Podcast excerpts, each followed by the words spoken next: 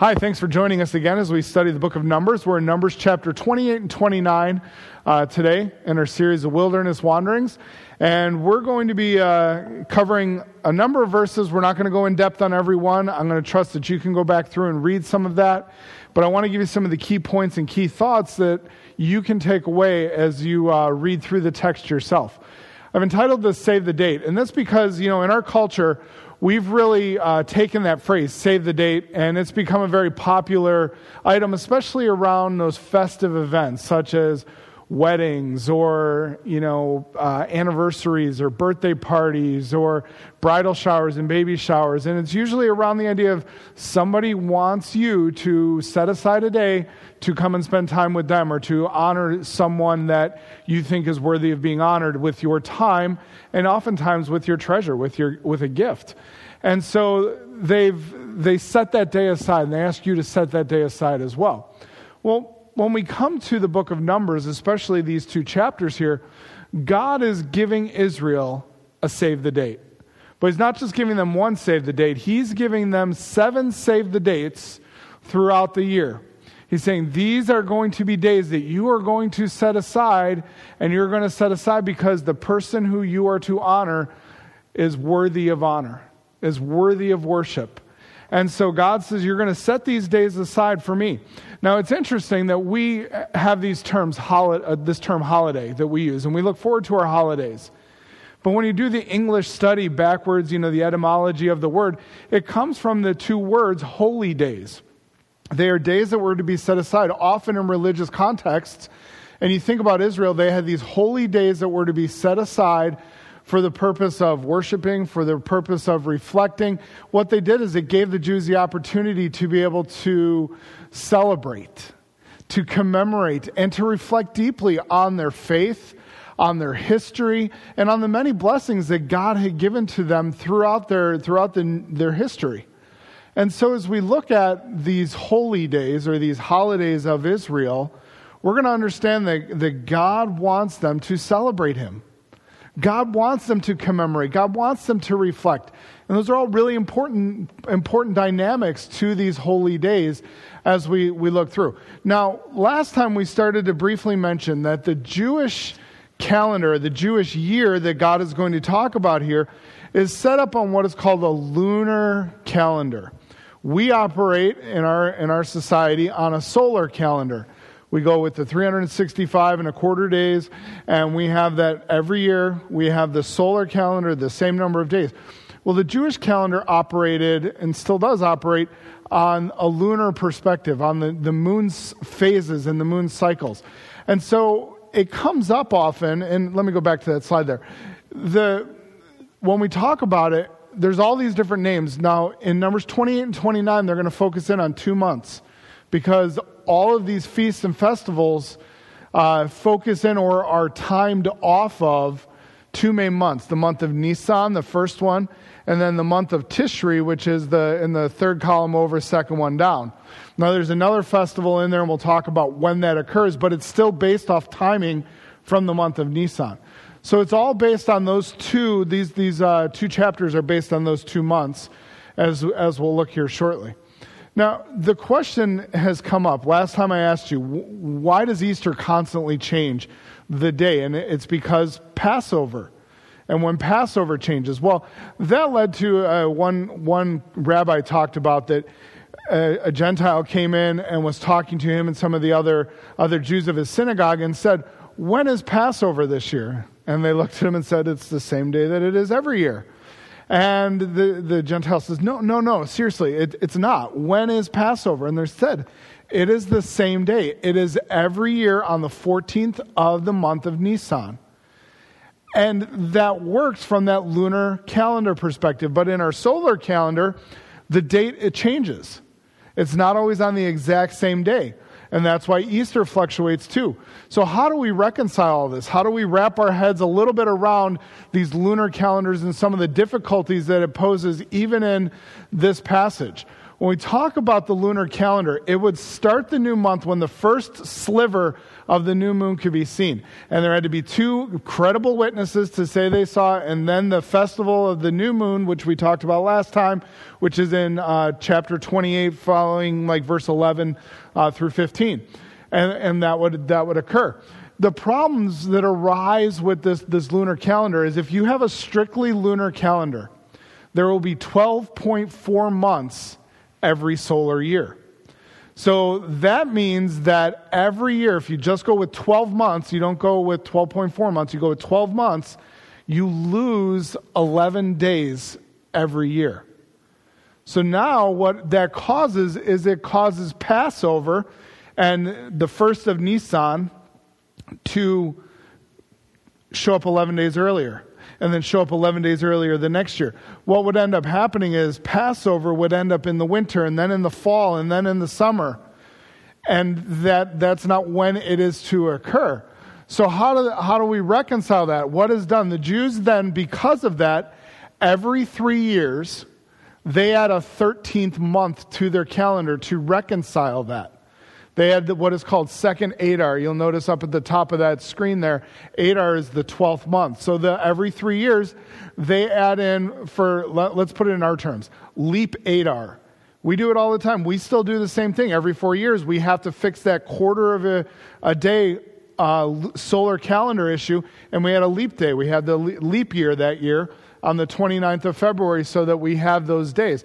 The calendar now, though, this, the lunar calendar is much more standardized. It doesn't just go simply by the, the seeing of the, the moon. They're able to do it mathematically, and it's been, it's been laid out for centuries on a, a more consistent basis that they can tell you 20 years down the road when all these feasts are going, going to occur. So they have reconciled a number of the mathematical problems that occur there. The second problem occurs with this, and this one really comes up a little bit in the text not so much directly in the text, but because of the culture and the, the historical background of the, the Jewish people. Nisan is the first month, according to the, the scriptures. When we look at the 14th day of the first month, verse 16, it talks about, and that is going to be the month of Nisan. So that is one month number one. The problem is Culturally, now, Rosh Hashanah or the New Year, the Jewish New Year, is in Tishri, which is the seventh month. You'll notice on the calendar. It's all the way down at the bottom. It is, you know, right in the middle of September. That's when the Jewish New Year is. So, wait, which New Year is it?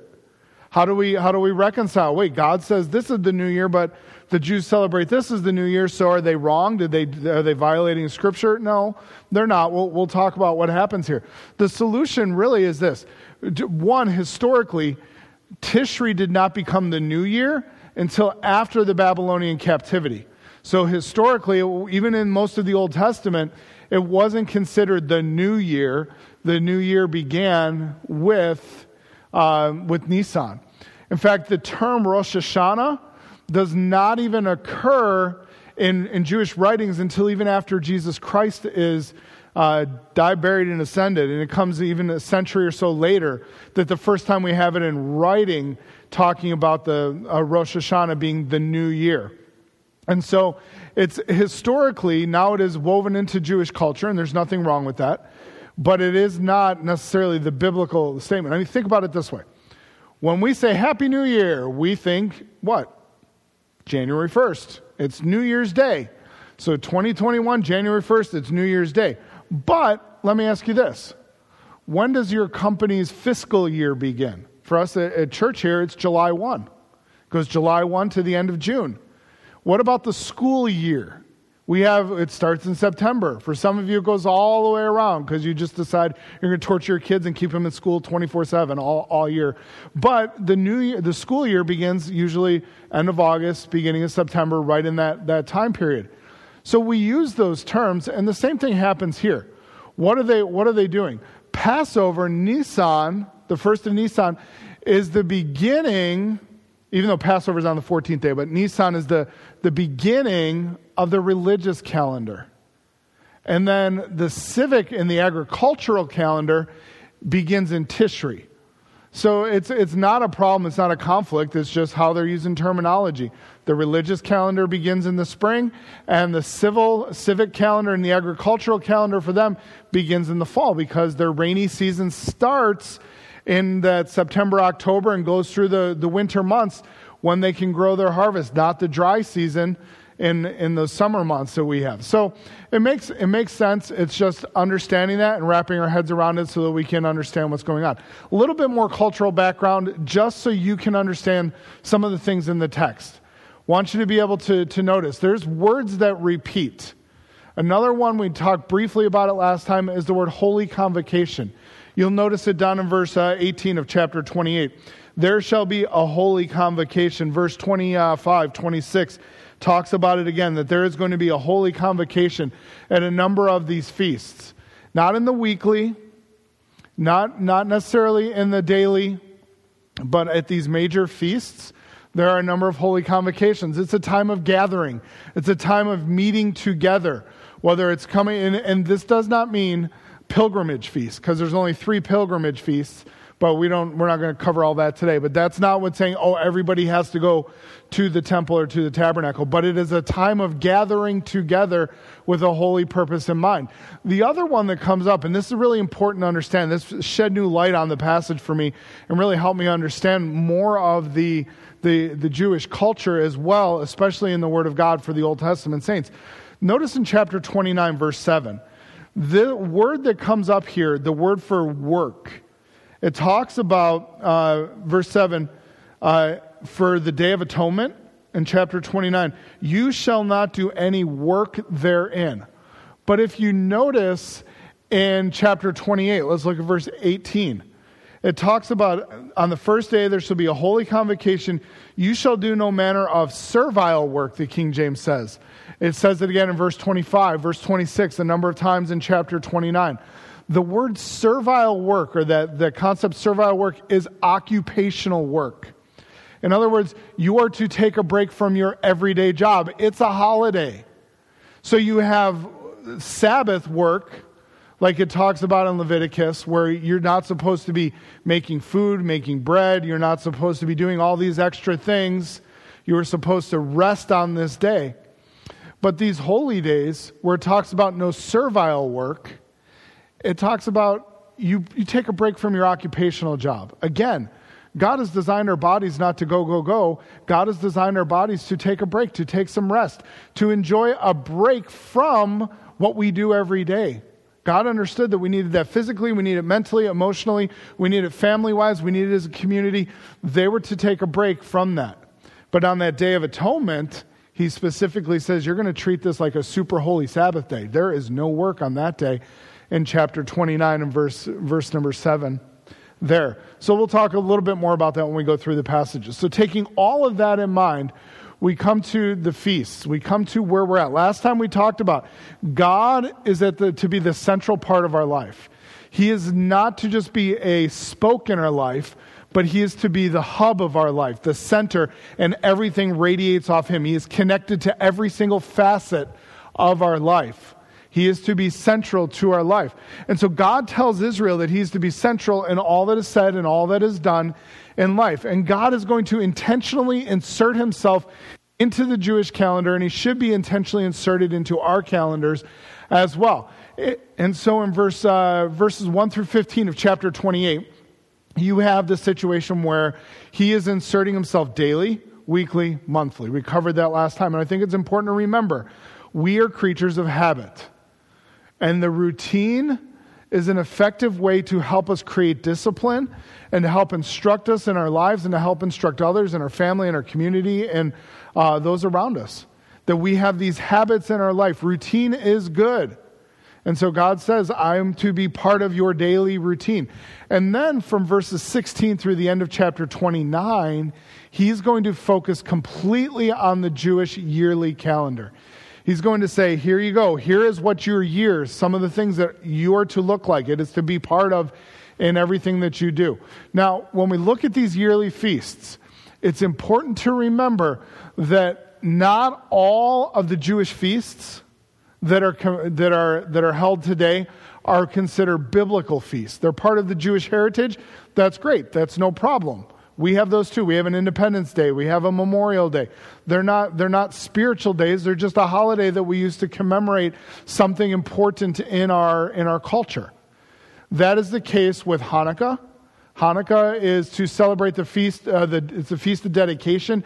It is the uh, the moment that they celebrate the the purification of the temple, the rededication of the temple in the in between in those silent years between the Old and New Testament when the temple was desecrated by Antiochus Epiphanes and in 165 we have the rededication. The other one is the feast festival, feast festival, festival. Let's call it a festival a festival of Purim.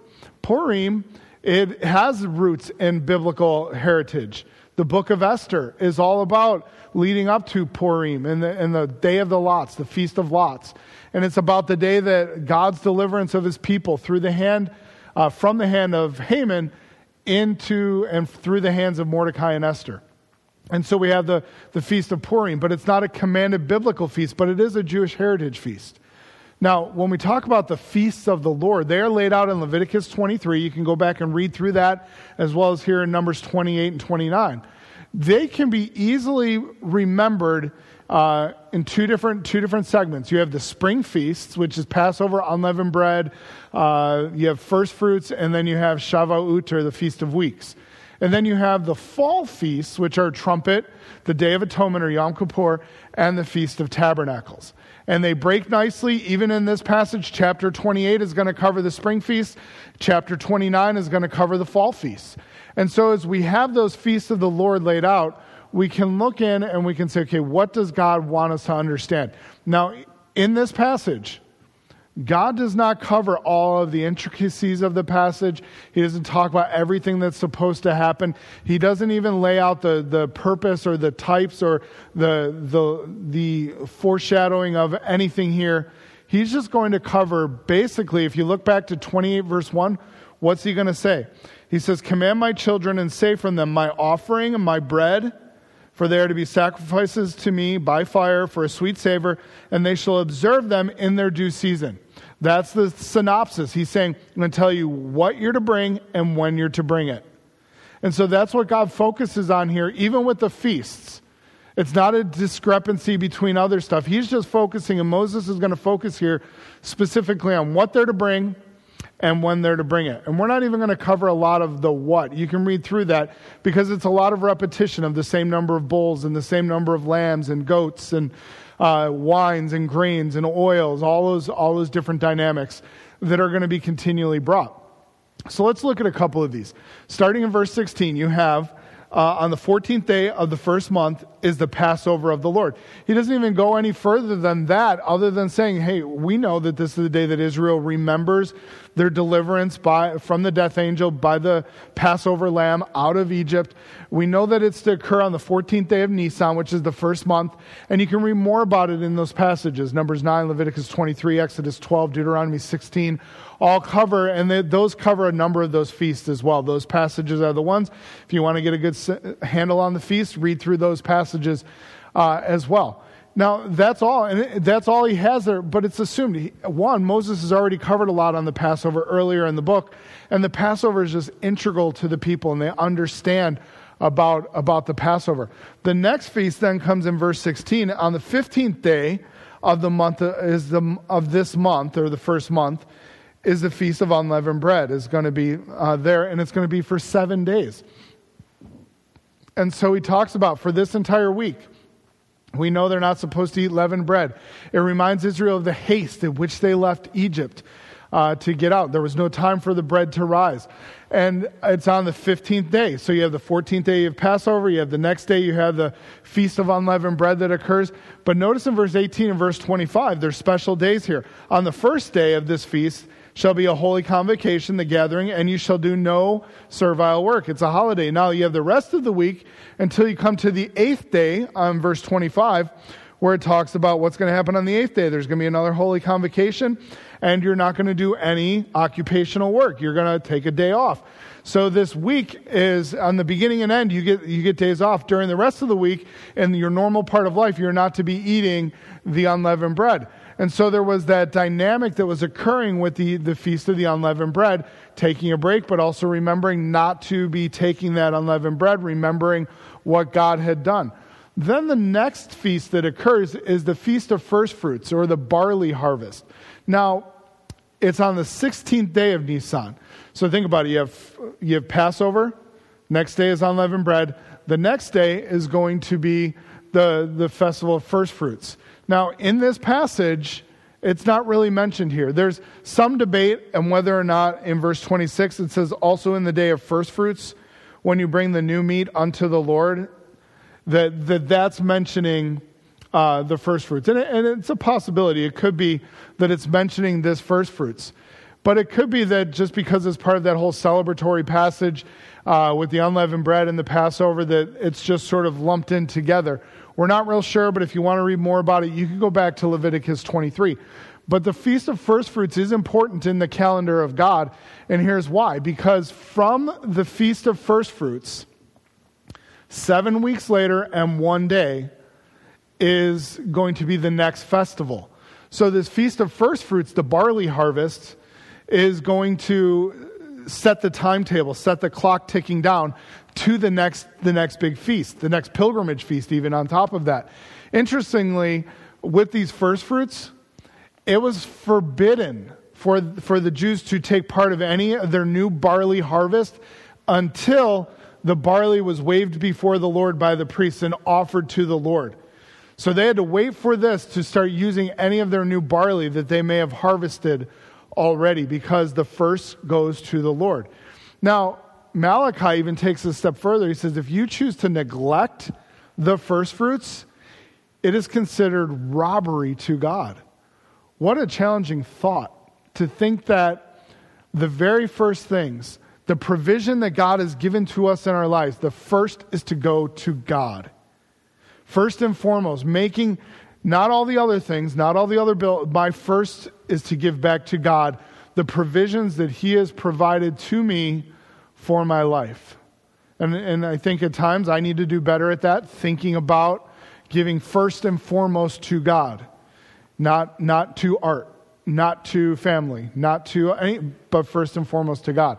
Now, you have the, the first fruits of the barley harvest, and then 49 and a day later, 50 days later, you're going to have the next festival, the next feast, which, which shows up down here in verse 26.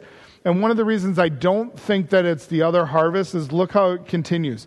Also, in the day of first fruits, when you shall bring new meat unto the Lord, remember, meat is the grain there, after your weeks be out. So, when these, the time of weeks, those 49 in a day, are complete, then you are to come with this next first fruits offering. The next first fruits offering was the next harvest that they had in, in their culture, in their agricultural schedule, the barley would come ready first to harvest, and then uh, 50 days later, it was time to harvest the wheat. And so now they would be harvesting the wheat, and they would do the same thing. They would offer that first fruits of the wheat harvest unto the Lord.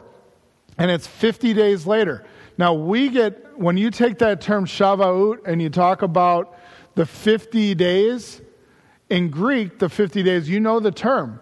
It's Pentecost, which is really neat how the whole schedule starts to lay out in the New Testament. But again, we're not taking time for that. We'll do that at another time. Uh, so this is going to be May, June of our calendar is when, when this is going to occur. So you have the first of the wheat harvest being offered. And the beauty of the first fruits, both the barley and the wheat, is that when you give the first of the harvest, it's signaling there's more of a harvest back there to come.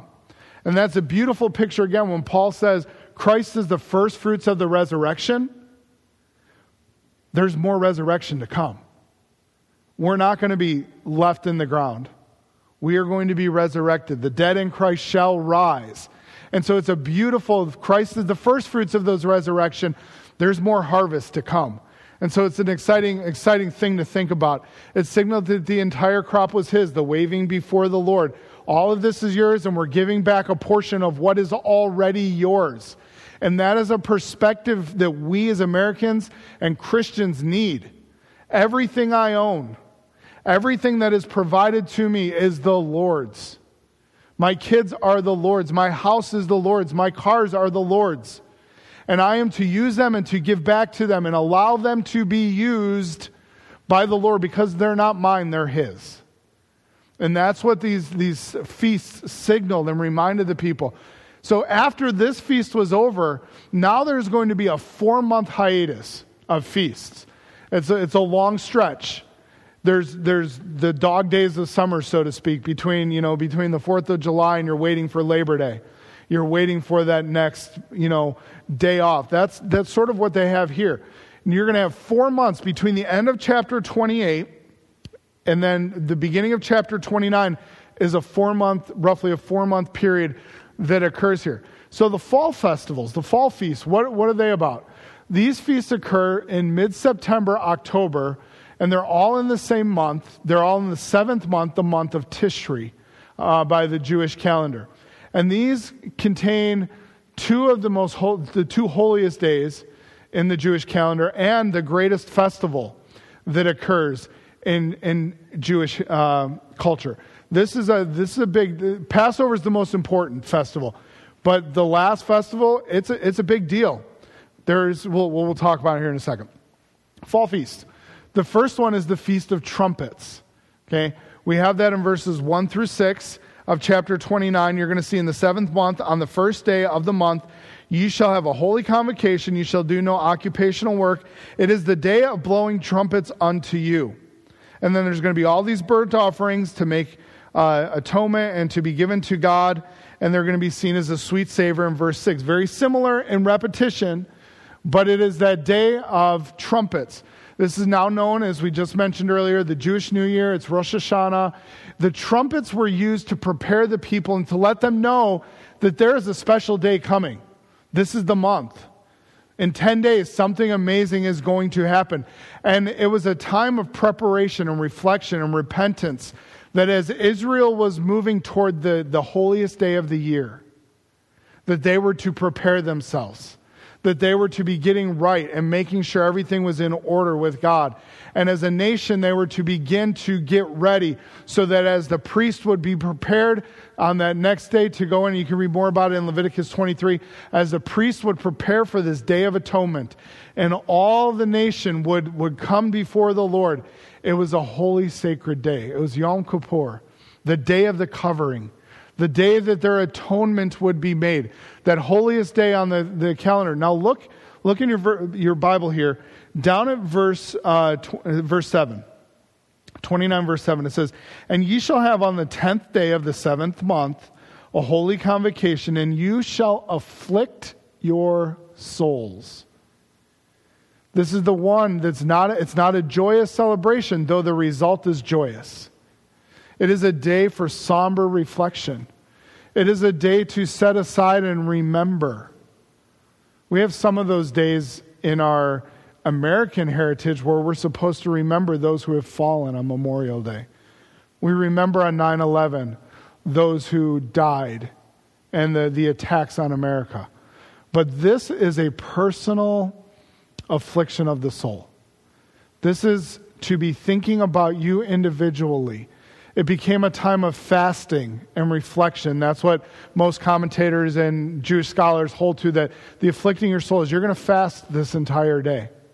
And you are going to remember when those grumbling pains come up, you're going to reflect on what God has done and what God is going to do on this blessed and most holy day. The day when we will be reconciled as a nation back with God. It's also a day of no work like the Sabbath. It is not just a feast, this is a day you do nothing. You prepare for this day. It is a holy, consecrated, and sacred day. It's almost as if, you know, when we think about atonement, think about you're with a friend and you and your friend have a severe falling out and you really want to reconcile that relationship. And you're looking and saying, what is the one thing that can fix this? I don't know what it is. I've tried this and tried that and tried this. What is that one thing that is going to bring us back together? Whatever that one thing would be is the atonement that is needed. Well, when it comes to the Jews and their sin, when it comes to humanity and their sin, the one thing is the blood of an individual through the death, through sacrifice. That's the one thing. And so they needed this atonement day. They needed the priest to take the, the blood and to sprinkle it upon the altar. It's the day that is set aside for this atonement. These days were about, this day was about getting right with God and the, through the covering, by the covering of sin. It's the day that the priests placed their hand on the one lamb who would die for the sins of the, wor- the, the nation. And then the one hand, he would place his hand on the other, and it would be allowed to go out as the scapegoat into the wilderness, picturing that the sin that was going to be spilled, the blood spilled for, was going to be covered and it would be removed. It would be gone.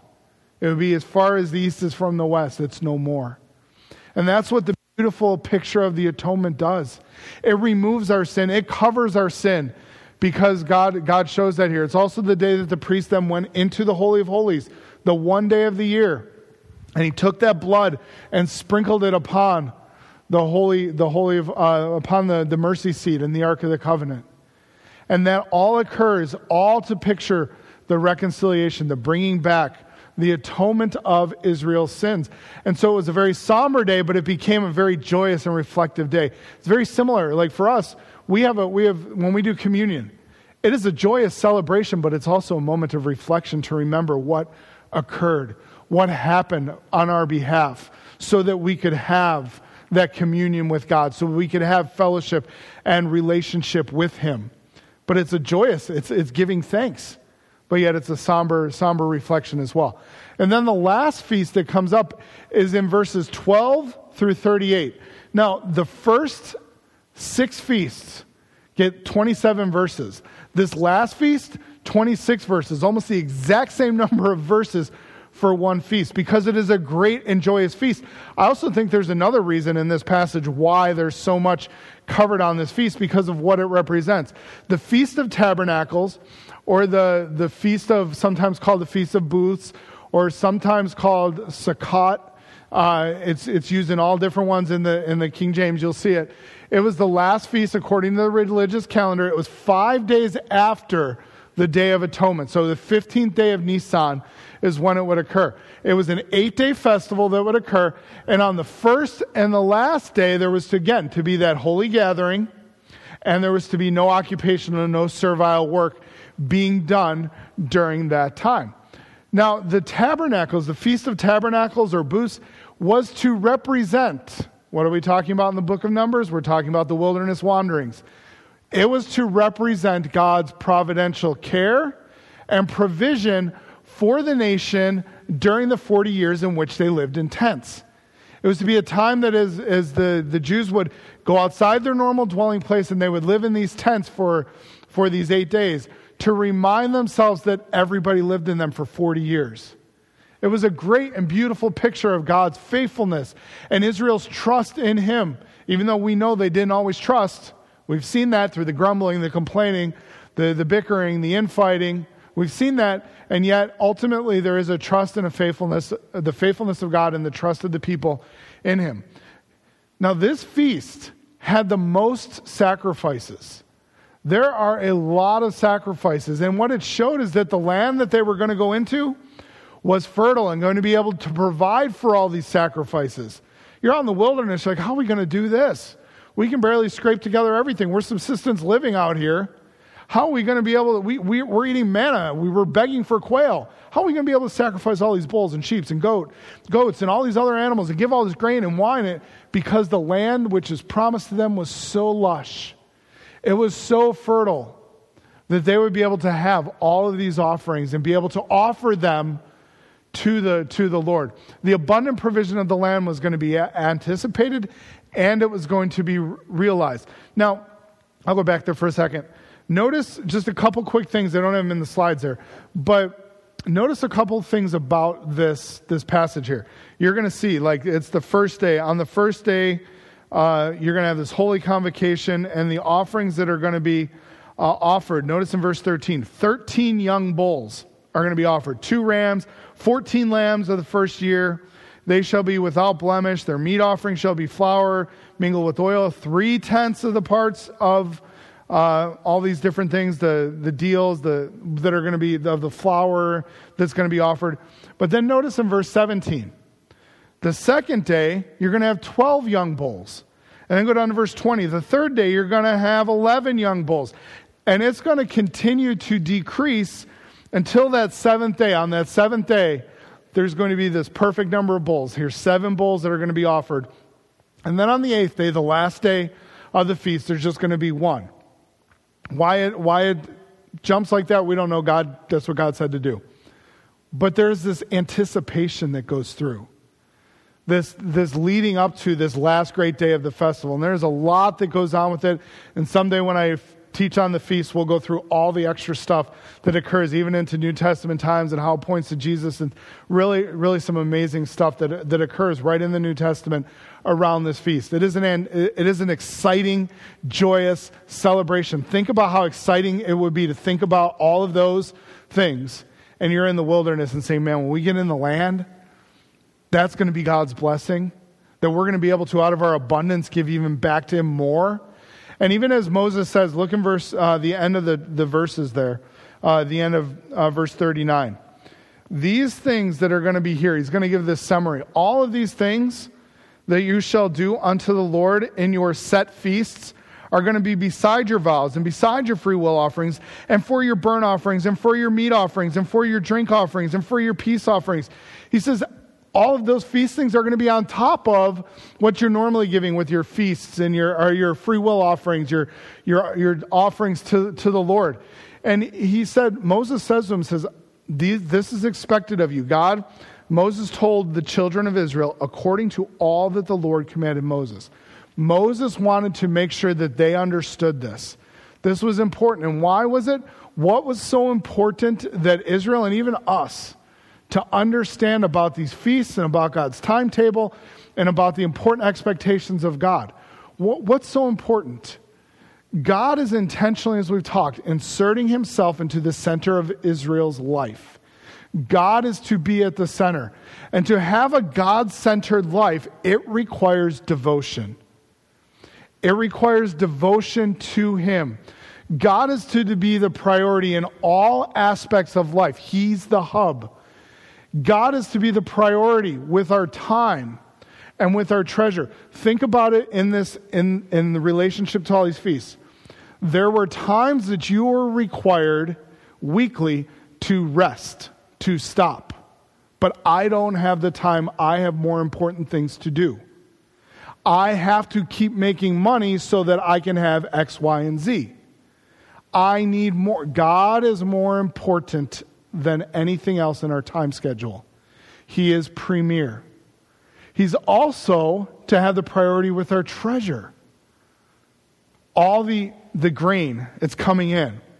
Before I can even use it, it first must go part to Him. My herds, I need to bring as a tithe and an offering to God, part of my herds. That's my treasure. That's what my livelihood is. And God is saying, if I am to be central, you are going to have to be devoted to me in your time and in your treasure. And let, I, I don't know about you, but you look at the feasts. They took time and they took sacri- the, the sacrifices took treasure. It's easy for us usually to give one or another. For some of you, you're like, I don't have a lot financially, and it's really easy for me to give time. For a lot of us, it's really easy to give treasure, even though we say, oh, that's hard. We don't like to give treasure. But isn't it easier to give than to go? Isn't it easier to give of money than to come in and work? Isn't it easier to give money and say, well, we'll just pay for another staff member than to sacrifice time to study to teach a junior church or a Sunday school or whatever it is? Because when we think about it, especially as Americans, those two, our time and our treasure, that is very difficult for us to part with. That's, that's ingrained in us. And so we have to look and say, wait, if God is to be central, I need to be willing to devote time and treasure, not one or the other. The feast required both. The daily provisions, the weekly provisions, the monthly sacrifices required both. God was saying, devote time and treasure to me. God centered living requires that both of those be a priority for us to give to God. God centered living, it requires sacrifice. There's no way around it. You can't go through these two chapters and not see the importance of sacrifice. You, if you are total, to total up all of the regular offerings that are required from the daily through the yearly, that must be done on top of, not, not counting free will, peace offerings, all the other ones, just the ones that God says these must be done on a consistent basis 113 bulls, 32 rams, 1,086 lambs, over a ton of flour, and oh, more than a thousand bottles of wine and oil. That's a lot. And that's going to require the sacrifice of the people.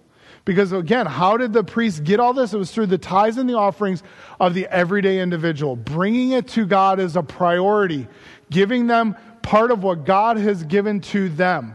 This does not include, as I said, the special offerings, voluntary offerings, the family sin offerings, etc.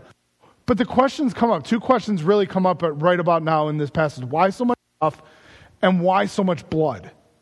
Why? Why? Well, let's answer this real quick. Why so much stuff? Tithes and offerings were a mark of faith and trust to the Lord.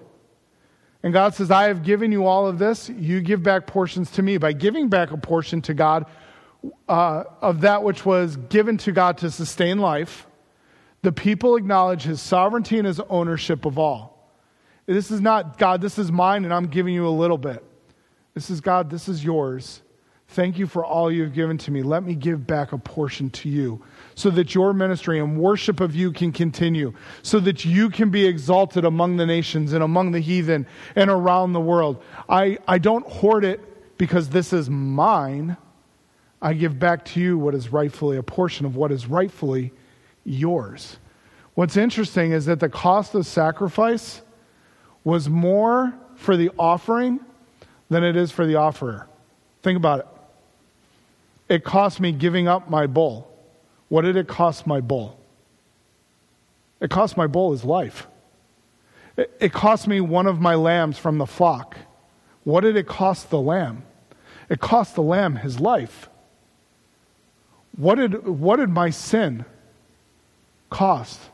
It cost the Lamb of God his life. And my life is bought. It's not mine. He owns it. I give back portions of my time, portions of the blessings of my treasure to Him.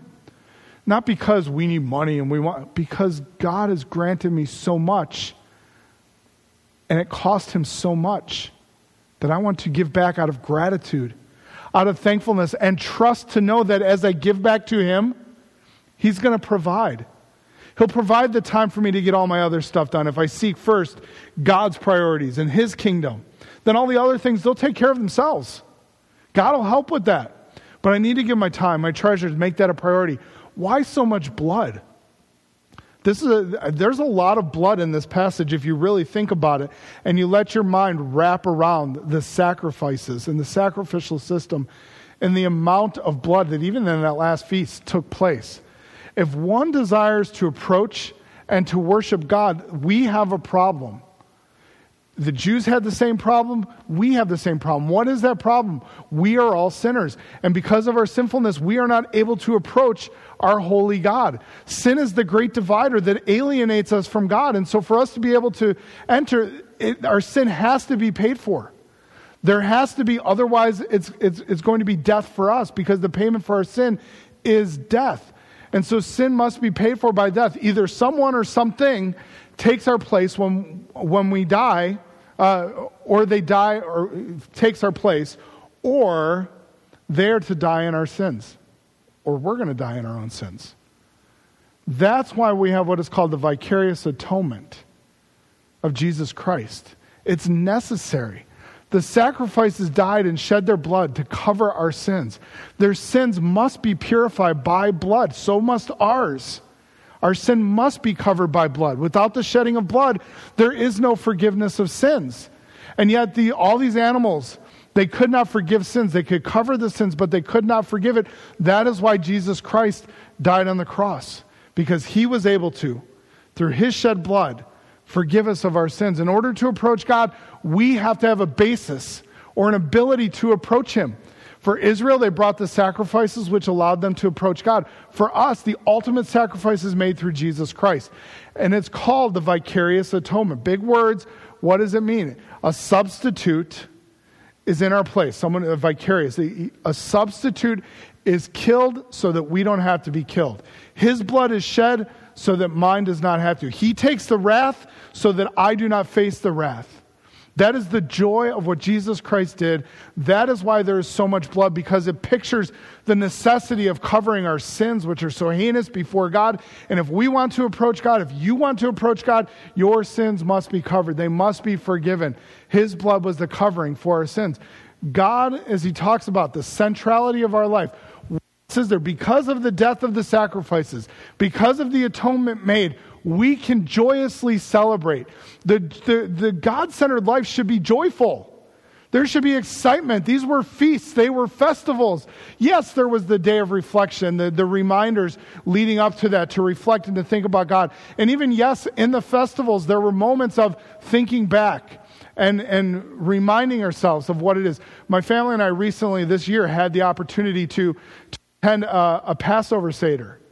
And it was really neat because one of the things that the individuals quickly told us is said, hey, this is not just a, a somber, be real quiet. This is a day of rejoicing. It is an exciting time. Yes, there were moments of reflection, but it was a joyous, it was a fun celebration. We had a really good time. And it was, it was such a learning. And my kids said this was really. And we got to talk about the Word of God, and God got to be the focus of these the three and a half, four hours that we were there. And it was a joyous family time that was just a really neat opportunity. The, the festivals commemorated the great acts and the gloriousness of our God. Do we do that in our lives? Are you joyous when you worship? Are you joyful when you rest? Are you joyful when you get together with other and recount God's blessings? Or do you find yourself in the same traps that the grumbling, complaining, murmuring, and frustration? We need to be joyful because we have a great hope and we have a glorious God. And He sits on the throne and He gives us bountiful blessings and He, he provides us with so much. And we need to be joyful and we need to be excited about the life that He has granted to us. We, if God's at the center, there will be joy. Sure, there will be reflection. Sure, there will be difficulties. It's not all going to be perfect, but there ought to be joy. Even as James says, in the midst of trials, we should still be joyful. The God centered life requires consistent worship. I probably should say constant worship because it is every part of their life. There needs to be personal, there needs to be corporate worship. We need to be gathering together. We need to have times together as a body of believers. We need to have personal time. We need to have time in fellowship with the other believers outside of these walls. But we need to make the idea of worship, both personally and corporately, a priority in our life. Think about it this way. When you look through chapter 28 and 29, what day of the Jewish year was worship not taking place?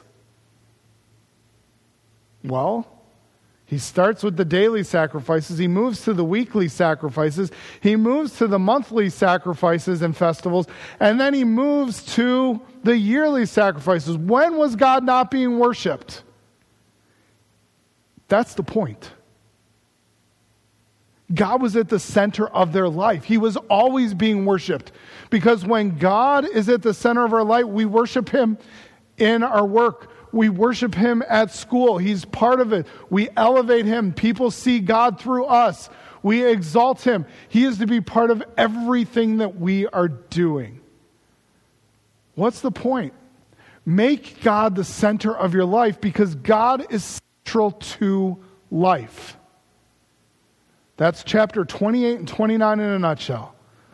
All these feasts, all these sacrifices, all this time, all this treasure is about the one who's at the center of our life.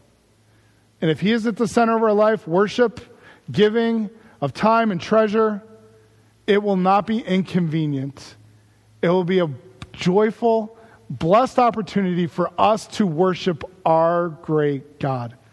Make God the center of your life because he is central to life. Lord, I pray that you would help us to exalt you in every facet of life.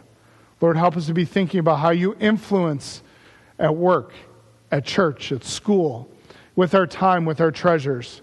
Lord, help us to serve you. Help us to, to support ministries. Help us to look to you and to give back to you because you've given so much to us. For it's in your blessed and holy name we pray. Amen. Thanks so much. Have a great day.